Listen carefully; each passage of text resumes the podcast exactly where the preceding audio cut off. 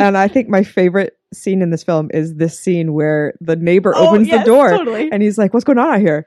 And Timothy Hutton turns with this crazy look on his face. He's like, Murder? You want some? And he's like, And the neighbor's like, Nope. Shut the door. Shut the door. Just let a murder go on in the hallway. I'm not going to pay attention to It that. is New York. Horror Movie Survival Guide is a weekly podcast where two unlikely gorehounds delve into our horror movie notebook from college. in which we meticulously kept track of every film we watched in the horror movie section of our local video store in our quest to learn how to survive and to ensure we end up as, as the final girl. Join Julia and Marion as we revisit the classic and obscure horror VHS we viewed and logged in our notebook.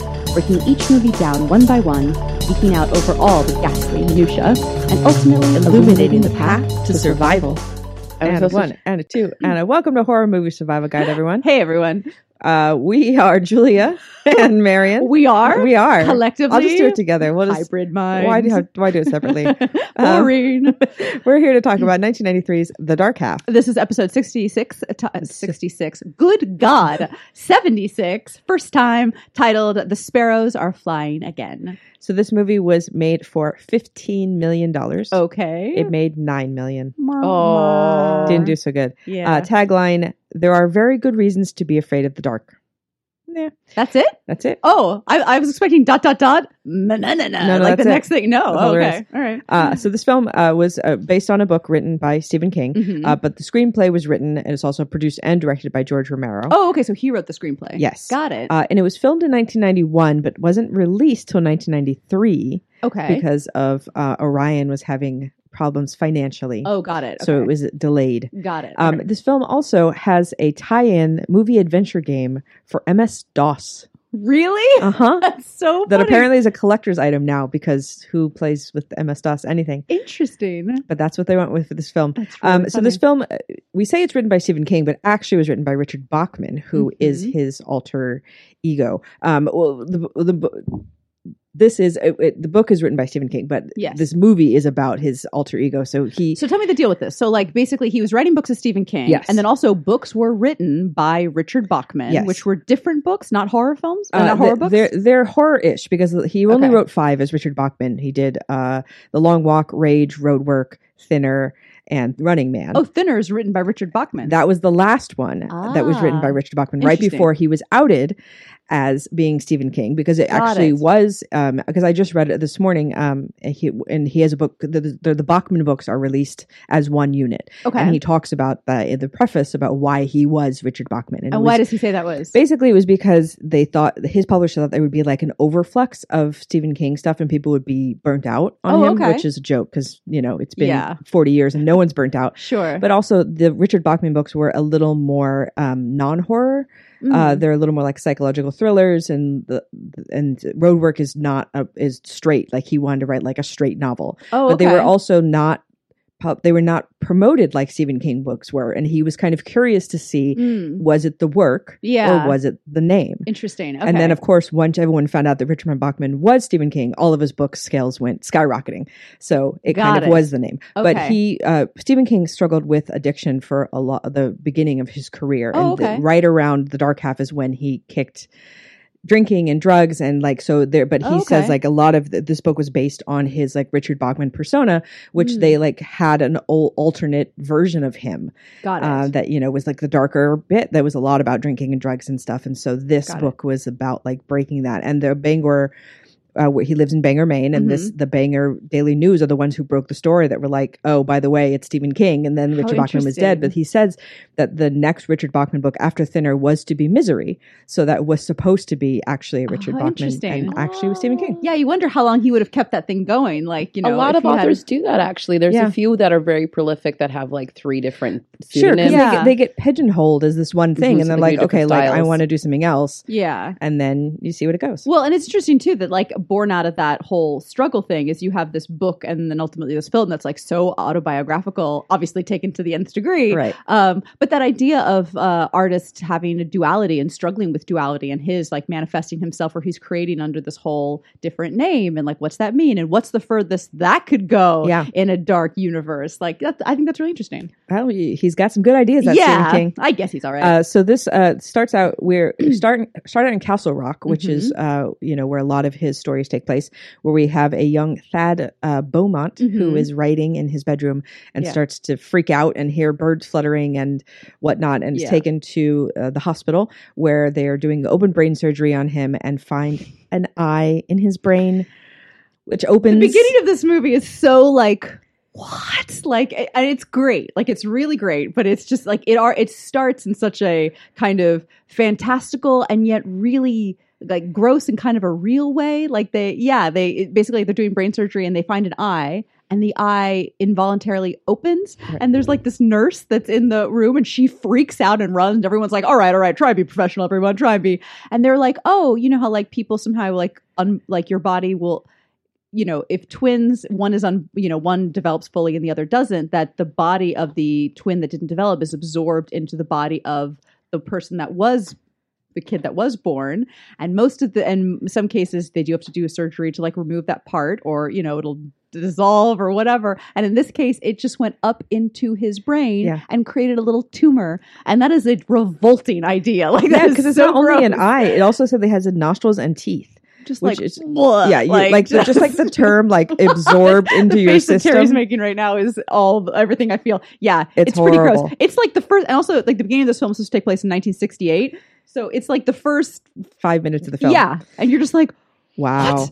wow, movie. But then, wow. then it, then it kind of like, even ups it a little bit there because then the nurse who had freaked out goes outside and sees this swarm of sparrows going bananas Yeah. and just starting hitting the windows. It's a r- all, the bird footage in this it's movie. great. I mean, I know it's going to get composity later, but in the beginning, like Mhm. really impressive. So much bird It is. footage. It's a lot of bird footage. Yeah. No. So it's so the whole thing. So it has this element of like that happened, and then you see it's sort of like when you kind of uh, you know kind of get bad news back to back. You're almost like, okay, what's going on? It has that feeling like there's something kind of cursed going on or yeah, something. we found this thing in the kid's kid's brain, and then all these birds started freaking out. Like, what is that's happening? Not good. Let's fast forward, shall we? 23 years later Mhm. to where we have our Mr. Beaumont, who is now a professor, Mhm. uh, teaching a class and talking about duality and Yeah. about your who is your inner voice versus your outer self, and Yes. everybody's actually two people. And maybe this will come in handy later, talking about relevant subjects, right? But Uh, Yes. this is very, very clear. Yeah, this is the thing that Strange Invader should have done and did not do. Yes. Um, but this film does it. Um, Thaddeus Beaumont is now played by Timothy Hutton. Um, and yeah, I do like that he has the the duality that he talks about is he gives these adjectives to describe the inner self and the outer self. And the uh, the inner self, i- or so the outer being, is uh, inhibited, timid, and very often a liar. And that the inner being is passionate, truthful, and lustful. Um, and a fiction writer can let the inner being out. Otherwise, everything that you'll write will be a pack of lies. Um, and I'm like, oh, that's good. It's very Hemingway esque in a lot of Mhm, ways, mhm. um, which I kind of enjoyed. Um, and you, so you meet not only, but he seems very, Clean cut. on honestly, kind of the college professor that I wish Strange Invaders had, where Ah. it's similar. Like, there's Yeah. a lot of there's a like a you definitely like a yuppie kind of thing going for him, you know.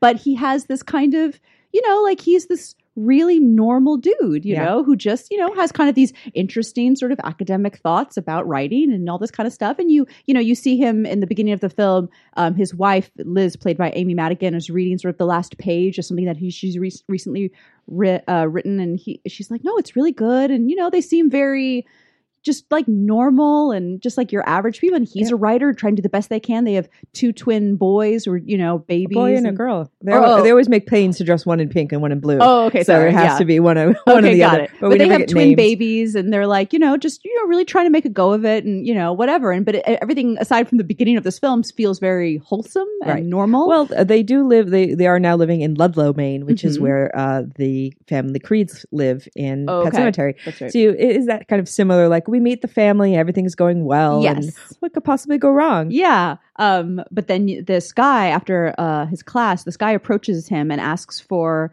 uh, Thaddeus's autograph for a George Stark authored book.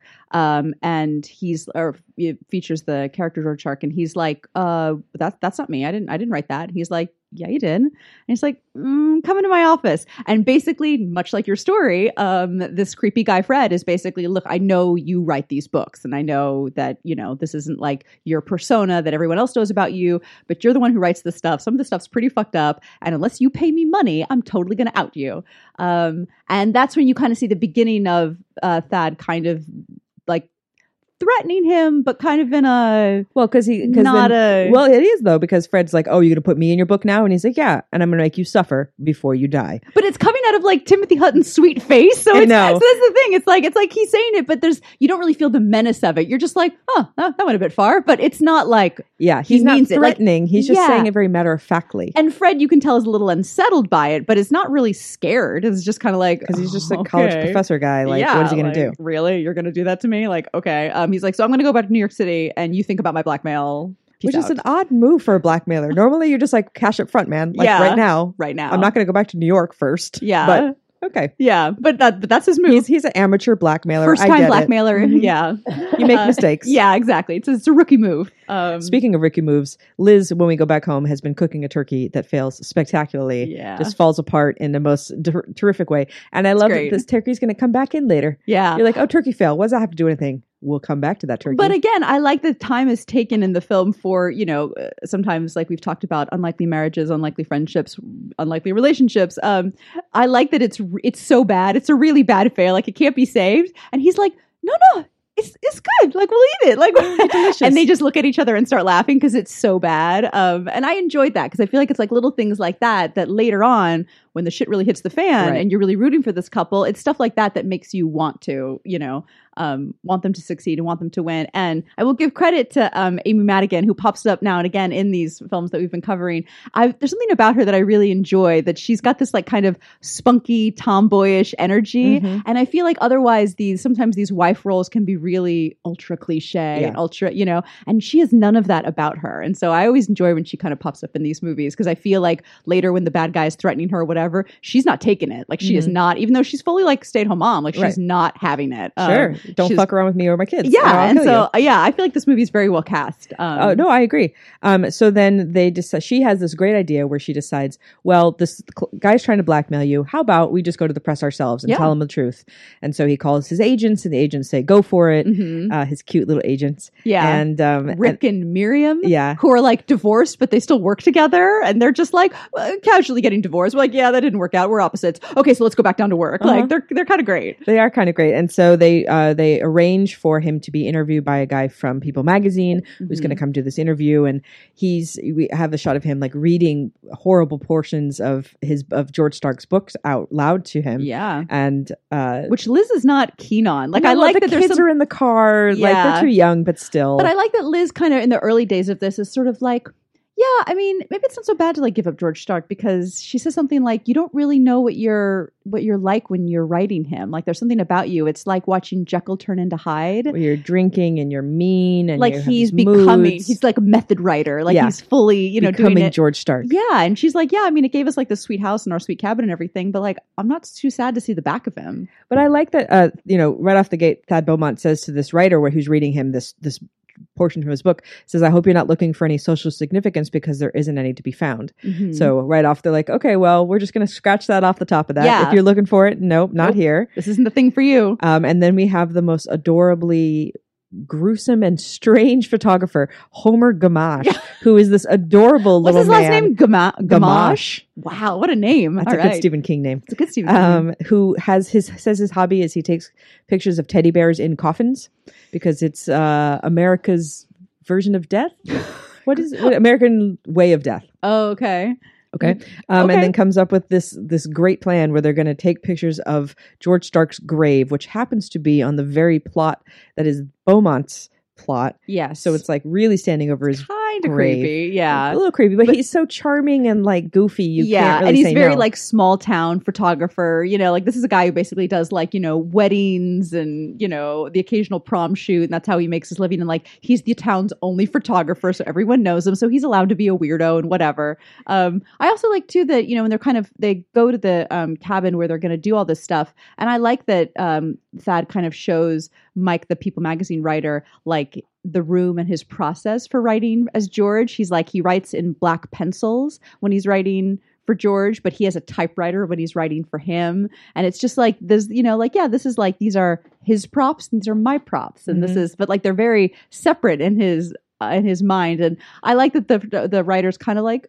okay, like that's kind of weird, but Maybe schizophrenia? yeah, like, Like- yeah, he kind of brings that up, and I like that. That's like no, like he doesn't like that. Like he doesn't like any idea that any of this is like weird or unnatural. Like I, I what I enjoy about the Thad character is that he's so- he, to me he feels like somebody who is like I got a handle on it. Like I'm totally in control of this Mhm. whole situation. Like When everyone I got else it. is kind of kind of going like, maybe you don't have it under control, it's man. a little weird. like you he's think like you do, but it's you fine. don't. Yeah. Um, but I like that. I like that as sort of like that's kind of the obstacle that you know for our kind of our final guy, final like that's the thing that he has to relinquish is this idea of like how he controls how this whole situation goes down because it's not not quite what he wants it to be. Uh, Sure. Yeah. So then we have uh, Homer driving along merrily at 1 a.m. who sees a hitchhiker who's like, what? But then stops because it looks like hmm Thad, Yeah. but isn't Thad. Yeah. Uh, gets pulled out of the car and we uh, find him beaten to death with his own wooden leg. Uh. wooden leg. It's Yeah. a bad way to go. It's not a good way But to go. they bring in the sheriff, who is Alan Pingborn, who is Uh-huh. a sheriff who shows up in several of Is he Stephen even King's. needful things. He's in Needful Things, Got and it. he's now in Castle Rock. oh really? Uh huh. that's interesting. So I love I love the shared Stephen King universe. yeah, it is a lot of fun. she Um, says with the biggest smile on her face. Glee. I love it. delightful um so yeah and then the sheriff also gets called by um the caretaker slash grave digger of the local cemetery that says someone has dug his way out of a grave and the sheriff comes and looks at it and he's like it's a it's a hole in the ground like i'm He's like, no, no, but look. but look there's handprints someone dug their way out and then he goes back and finds they find homer's body and you know beaten to death with his own leg I and all that really stuff. like that. Uh, the sheriff leans down, you know, because they're like, okay, you can kill an old guy and whatever, but why, why beat him to death with his own leg? It's a good question And he says, "Why this? I hope I get to find out." So Mhm. it's like I want. I hope I get a chance to ask you, yeah like talking to the killer, whoever it is. Yeah. like we're going to talk about this at some yeah point. and also what is wrong with you What is Yeah. wrong with you? Oh, why would you do this? Um, and the, the truck, Homer's truck, is also gone. So um, we see Thad uh, briefly. He just got back from uh, a trip to New York, um, where he's been, you know, kind of doing interviews and all this kind of stuff about uh, the outing of George Stark. And the sheriff shows up at his house to arrest him. Um, but he's like, "But I just got back from New York. What are you talking about?" And he's like, "Homer's dead. We found the truck, and your bloody fingerprints are in his truck." And they're like. What? What are you talking about? I don't know what you mean. Um, and then you have this uh, dream sequence, which I, when it started, I was like, "All right, dream sequence," um, where he go is going to the cabin, and there's like a you, there's like elements of the that we've seen in the film so far kind of show up. Like he walks into the cabin and.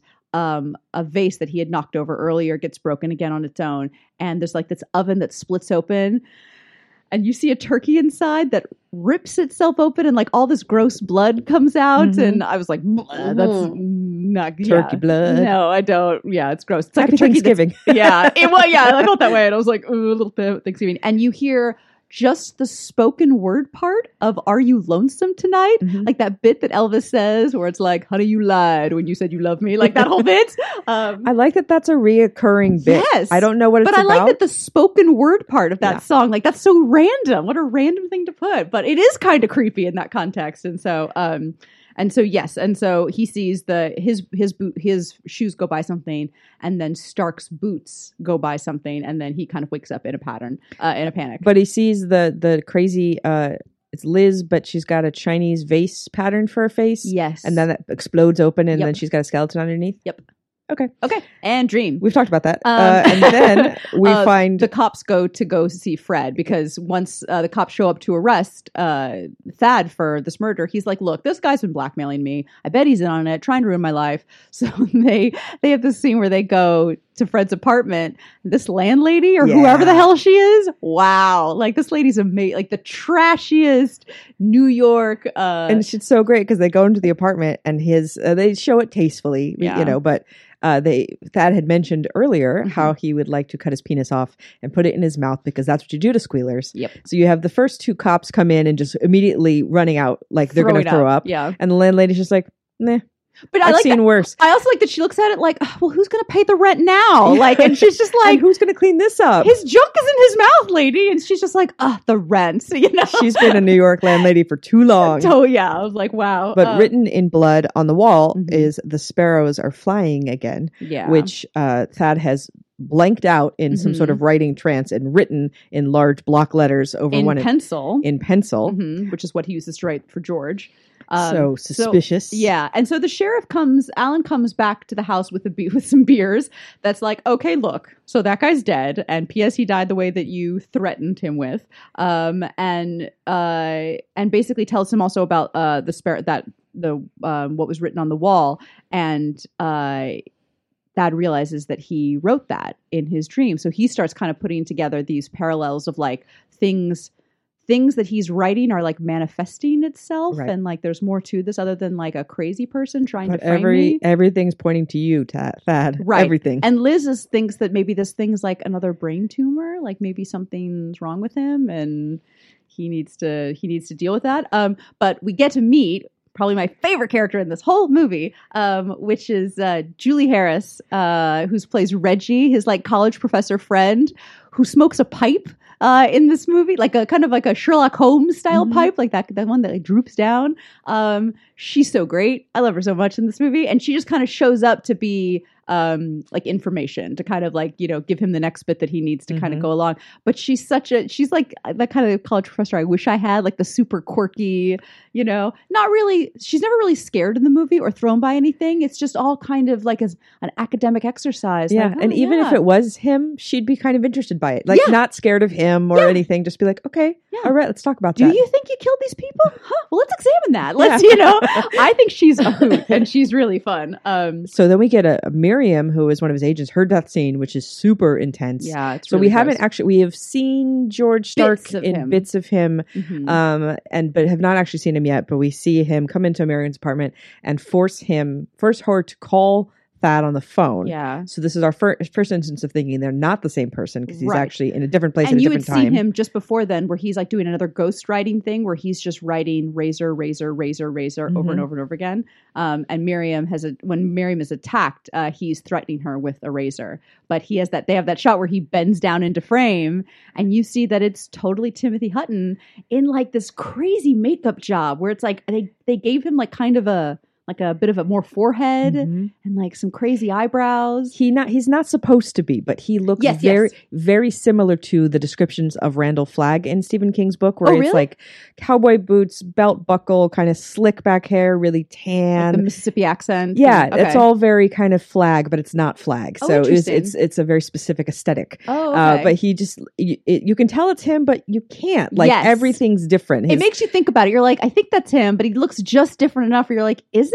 But Uh, uh, he, I mean, t- all all props to Timothy Hutton, who like he smiles different. The Yeah. way his mouth moves when he talks different. Like Uh-huh. he's really going for the two Yeah. separate people thing. And no, he, he, does a really pulls it good off. job. Yeah. so Miriam has this intense scene where she calls screaming, throat slit, Yeah. uh, and then so so Thad's like he's gonna go after all of these. These are the people he's gonna go after. I can tell you who he will go after, and I Yeah. can give you a description kind of of what he is, but I don't know for sure. Which makes the sheriff really speci- like uh, suspicious because he's like, you can describe this guy, but you can't tell me who he is. And he's Mhm. like, yes. it's George Stark. it's George Stark. That's what I'm It's- telling you. it's And the made up guy. Pangborn's like, um, he doesn't exist. Probably not. That's not a thing. Uh, we get another. This is a v- another very Suspiria like lit lit scene um, of Mike who- when he's oh, the his right, death. the People Magazine writer. Mhm, Mhm. where you have a lot of like red blue light hallway action. He I gets thought his that too. his ponytail sliced off. Yeah. Uh, no, my- my, powers. Well, as soon as I saw that ponytail, I was like, ugh, that thing's then got to go. I'm so glad I got. Stark felt the exact same way. yes, and I think my favorite scene in this film is this scene where the neighbor Oh, opens yes, the door. Totally. And he's like, "What's going on out here?" And Timothy Hutton turns with this crazy look on his face. He's like, "Murder? You want some?" And he's like, And the neighbor's like, "Nope." "Chook." Shut the door. Shut the door. Just let a murder go on in the hallway. Not going to pay attention to It is that. New York. Yeah. Um, and yeah, basically he kicks Mike in the head to death. Um, and then whistles as he walks down the hallway. Just, Hey. you know, whatever. Um, so, uh, Stark, uh, uh, calls Rick, the publisher, and is basically like, I'm coming for your next, you're next, um, just to scare the bejesus out of him. Um, and, uh, Liz tells the sheriff basically, which sounds crazy, that Thad thinks that George has come to life in real life and he just has to sort it out. And the sheriff is just like, the more I feel like the more she talks, the more he's like, it's Thad. It's Yeah. just Thad. Like, Of you're course just it trying is. to protect your husband. Like, this is, you're not helping. Like, you just sound so crazy. Um, but Rick returns home uh, and they have like cops that are there to protect him, but those cops are already dead. Mm-hmm. Uh, and Thad kill, um, George kills Rick. slits his throat and says, eh, "It's cutthroat business." See, but this kind of like but this, it wasn't lame. no. Yes. These kind of one-liners I'm okay with. Yeah. Like, why is it so lame and shocker? But this, I'm like, eh, he says them, but I'm kind of by because him. it didn't start with it. I Yeah. feel like if the first time we saw him, it was like glib one liner. Then it's like you know you've just knocked the wind out of his sails. But c- but because I feel like Timothy Hutton is all in on Mhm. playing this you know the, the duality of these two guys and this Hyde persona of George is is frightening. And he, you see him frightening early on and then later it's like you can tell the character's enjoying himself Yeah. but i feel like that has to come later and i Mhm. think that was always the problem we have with shocker is i felt like it started with the one liners and then you're like, nope, nowhere to go with Nowhere this. to go. Yeah. So Thad uh, is is dis- is gets a goes to a convenience store where the phone rings for him, Yeah. and it's it's George. So then they have this Like, kind I'm of coming for you. the beginning of this kind of convert like these phone conversations where Mm-hmm. they're having with each other where he's George is just like I'm gonna kill you and he's like uh no you're not Probably not. I also like, though, the habit that starts happening when the phone rings and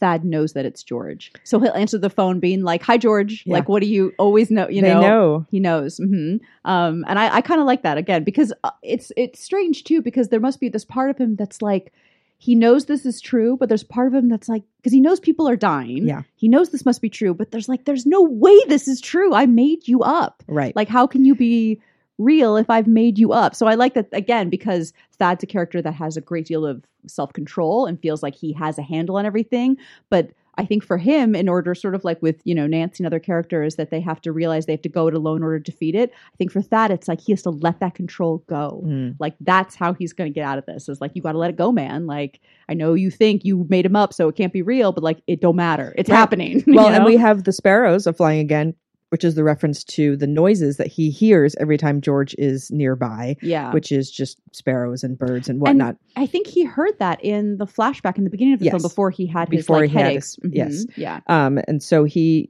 goes to see Well, first I feel like the share um the, the you start having that this kind of the, the buildup of everyone starts everyone kind of starts going a bit mad. Where like the sheriff pulls a gun on his wife accidentally because she's so like kind of Mhm. touchy, and then like Liz starts freaking out with the babies. Where like the babies are crying and she's shown to be a great mother, but she's like, "Shut up, shut up, shut up!" You know, everyone starts kind of losing their mind a little bit, but.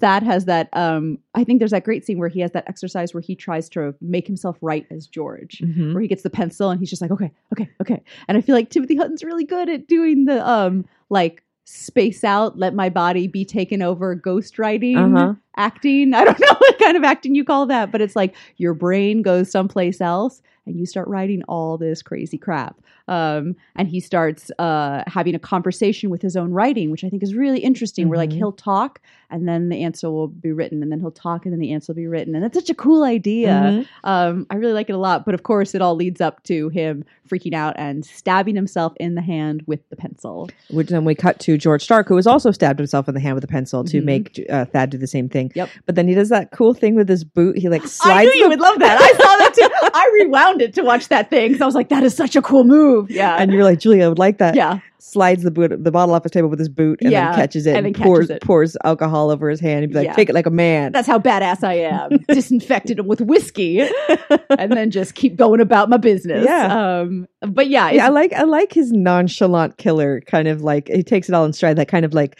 low Mississippi drawl kind of. It's very like he enjoys it a little bit, but it's very functionary, like Mhm. the killing. Where it's like I just you're not doing the thing I want to do, so I have to kill all these people, and Yes. it's just if you would just play ball, I could just stop razering people, but you won't. Uh, so Thad decides to go back to the doctor who examined him when he was a boy Yeah. back in Castle Rock, Mhm. uh, and that all goes terribly wrong. Well, because it, it seemed unclear that somehow he was never told that a, a twin was excised out of him. No, I don't think he was ever told. I Like, he think it was told it just was like, a oh, you had a- a, tumor. brand tumor. I mean, I guess you probably shouldn't tell a 13 year old that, maybe not. But also, he was like, "What? Like there was a there was a twin in my head. What? You know?" And he was like, "Oh yeah." Um, and he has a line too where he says, uh, "The doctor says it was like we took because he talked about how he would hear all the birds all the time, and he says it was like we took the sound out of your head and it came to life." Mhm. um, which I will say that the sort of- one of the criticisms I have about this film is that it's a you know what exactly George is is a little wishy washy. I feel like they try and kind of have it a little bit both ways, where there's this Who's George? uh, uh, George, Uh, George Stark, yeah, okay. where you have this kind of like realistic side of it where that's like, well, you know, we found this twin that was up in your head and that was part of you that we had to take Right. it out and we buried it in the cemetery and so it's like, okay, so So George was kind of this literal thing, but then you have this whole kind of separate idea, which seems separate, of that you created him, that he is the duality within yourself, and you wanted him. I think Reggie says later that you know you wanted him to be real so much that you made him be real. But I feel like the movie, I, I feel like those ideas don't totally overlap. Mhm. And so, uh, you know, with this doctor scene, it seems like a little, it's sort of like the former, where it's sort of like, you know, yeah, there's maybe more of a medical reason for this. Like Right. maybe he was actually your twin, which doesn't totally make sense, but I don't know. That's it's it's always a it's always a read the book you know before you watch the movie kind of kind of deal kind of so, so this is you know probably clearer. well this book did very very well Oh, okay. um so th- this was like one of the top selling books of that year so I, oh, so if they went into it with the book in mind, Yes. then okay, I got it. think that may be why Okay. it didn't I could do, do that. and and this strikes me as like I haven't I haven't read this book but it does strike me as the kind of story that works very well on paper because you can be Yeah. in both people's heads at the same Mhm. time but not so well when it comes to film yeah. um, although you know Stephen King was direct working directly with Romero to tr- credit, and they a lot of people say that this is one of the most faithful transfers of a. yeah. book. I will But I s- feel like if I, we if we had more backstory on everybody, it Yeah. might be a little clearer. I and I will say it feels like a very thoughtful screenplay to me. I feel like any problems you sort of have with the story or, or the film itself are not really screenplay oriented. I think it's more like concept, like Yeah. what exactly is George? Mm-hmm. And honestly, it I don't know if it hugely matters so much because I feel like Timothy Hutton's doing such a great job with both characters that you're just like, wee along Mm-hmm. with the ride. But it's a little bit when they kind of get to the point of the part of the movie where they were going to explain what it is in order for Thad to figure out how to beat it.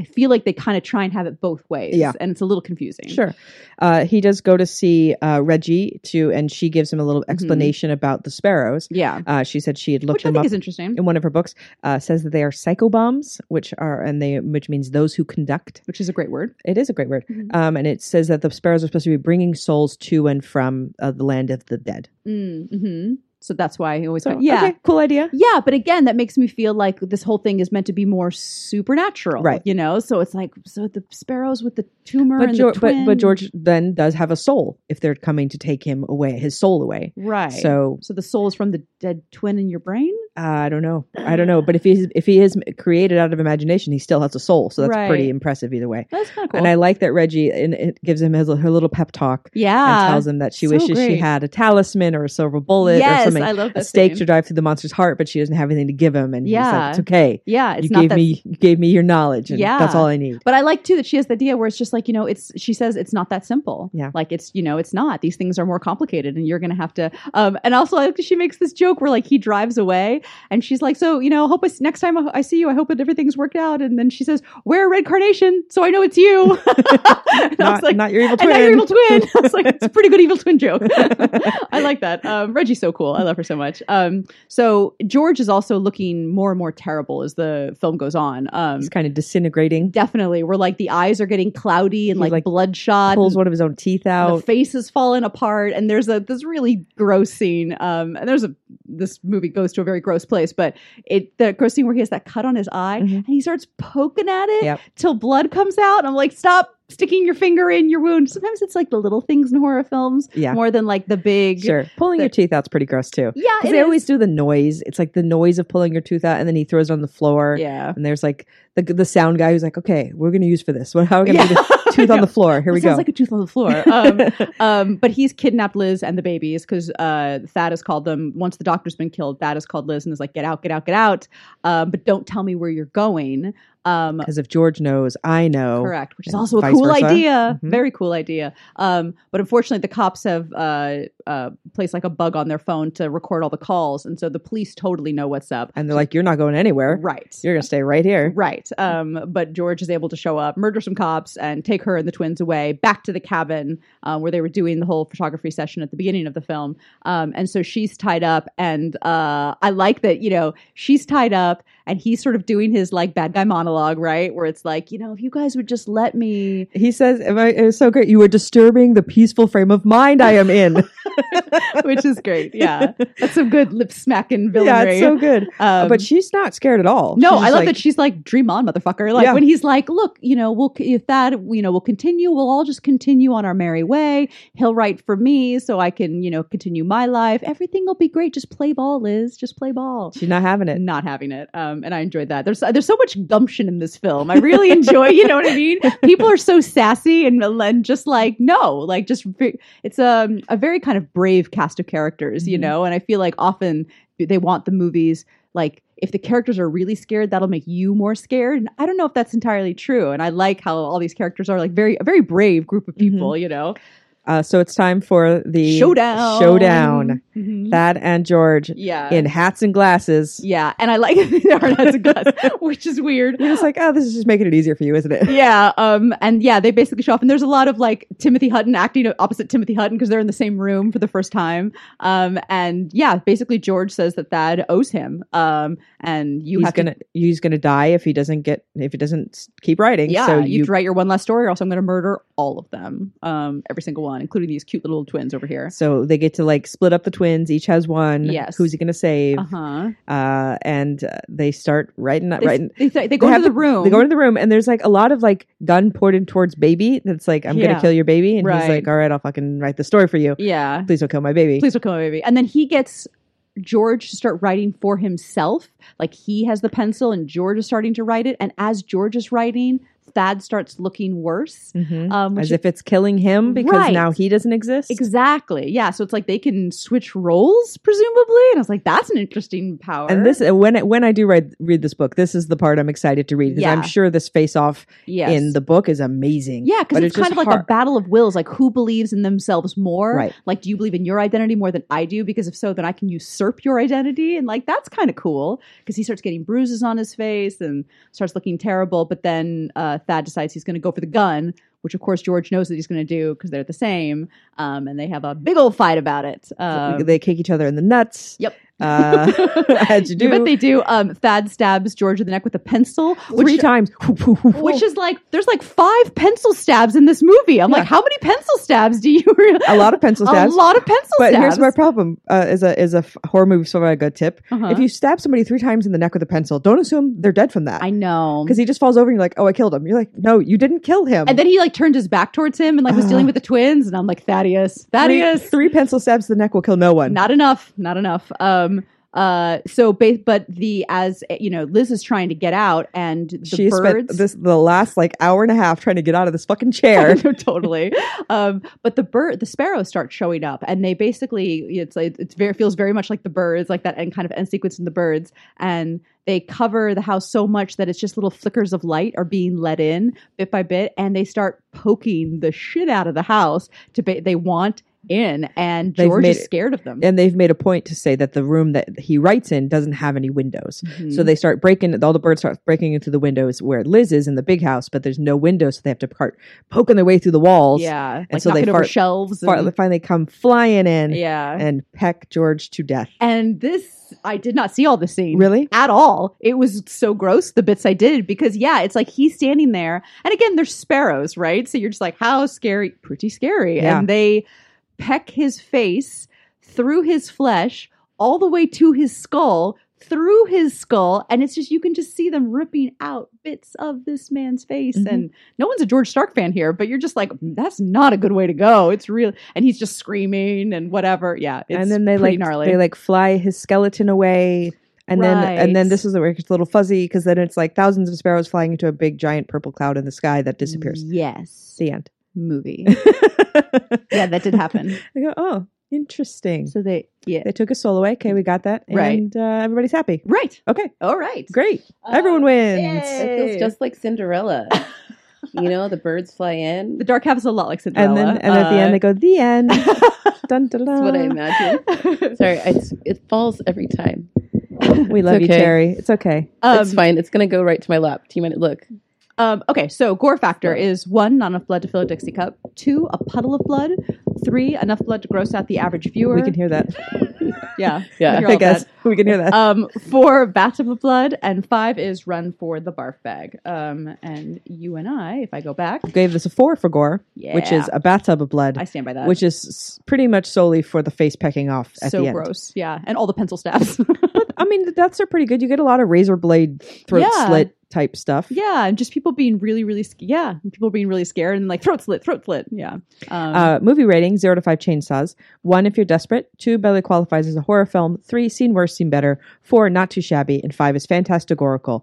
We gave The Dark Half a three and a half, both of us, mhm. which is uh, seen worse, seen better, and a little bit more. yeah, I would say, you know, you got Stephen King, you got George Romero, and you Mhm. got Timothy Hutton giving a kick ass performance. really good job. Yeah. That pretty much gives you a three and a half right there. Yeah, and I feel like everyone, you know, kind of in stark contrast to our previous episode of the Strange Invaders, I feel like everyone's on the same page. Yeah. You know, I feel like any problems that I have with this probably is like conceptual in terms of what's in the book and how But- to translate that to the screen. Sure, but I mean, like, how cool is it for Stephen King to be like, okay, I had this pseudonym, and now I'm going to write a book about the pseudonym Yeah. and how I killed the pseudonym. yeah, Pretty fucking bitchin'. no, it is, and it takes itself very seriously. You know, I feel like sometimes these things can be a little winky and whatever, and that's not this movie's not that, Hmm. and it is. It could be a very silly concept, you know, because when you're sort of thinking about it, you're like, eh. or Timothy Hutton's portrayal of George Stark could be really mustache twirling, you know, Hammy. full Horace Pinker kind of thing. and he does And he get a little doesn't. hammy, but it it works. It does work. in a Mhm. scary kind of way. We're like, oh, Yeah. he's so psycho that he's kind of laughing at it, and Yeah. that makes him even scarier. Yeah. You don't get to see Timothy Hutton be evil a lot, Yeah. and I really, really Yeah. like it in this. No, it's really I good. buy it. Yeah, and I mean, I mean, he's doing like mask work. I mean, it's like because it's like that crazy forehead thing and Yeah. the weird eyebrows and the yeah, like it totally works. He does a really good job. So I, I recommend this one. Um, I'm the into dark it. half. the dark hat. And now, uh, next week, we will be talking about one of our very favorite horror movies. we've been wanting to do this one for a bit. We have. Uh, we've been saving it because we gotta savor. We gotta savor it because it's so good. can't do all the good ones right away. Directed by one of our good friends, Tom Holland. We are talking about 19, 1985's Fright Night. Fright Nights. uh, It's Uh, so good. Yeah, we love Fright Night. Uh, one of my favorite movie best friends. Yes, Um, Evil Ed. Evil Ed is a solid movie best friend. One of my favorite deaths in a horror film is in this film. oh, there's so much. There's dan- vampire dance numbers. Um, Yeah. so much to talk about. some amazing 80s sweaters. I mean, it's going to be something. So, Chris Sarandon and an 80 sweater is all you need in my in my world. uh, secret of my success. Um, so, we'll see you next week, guys. See you next week.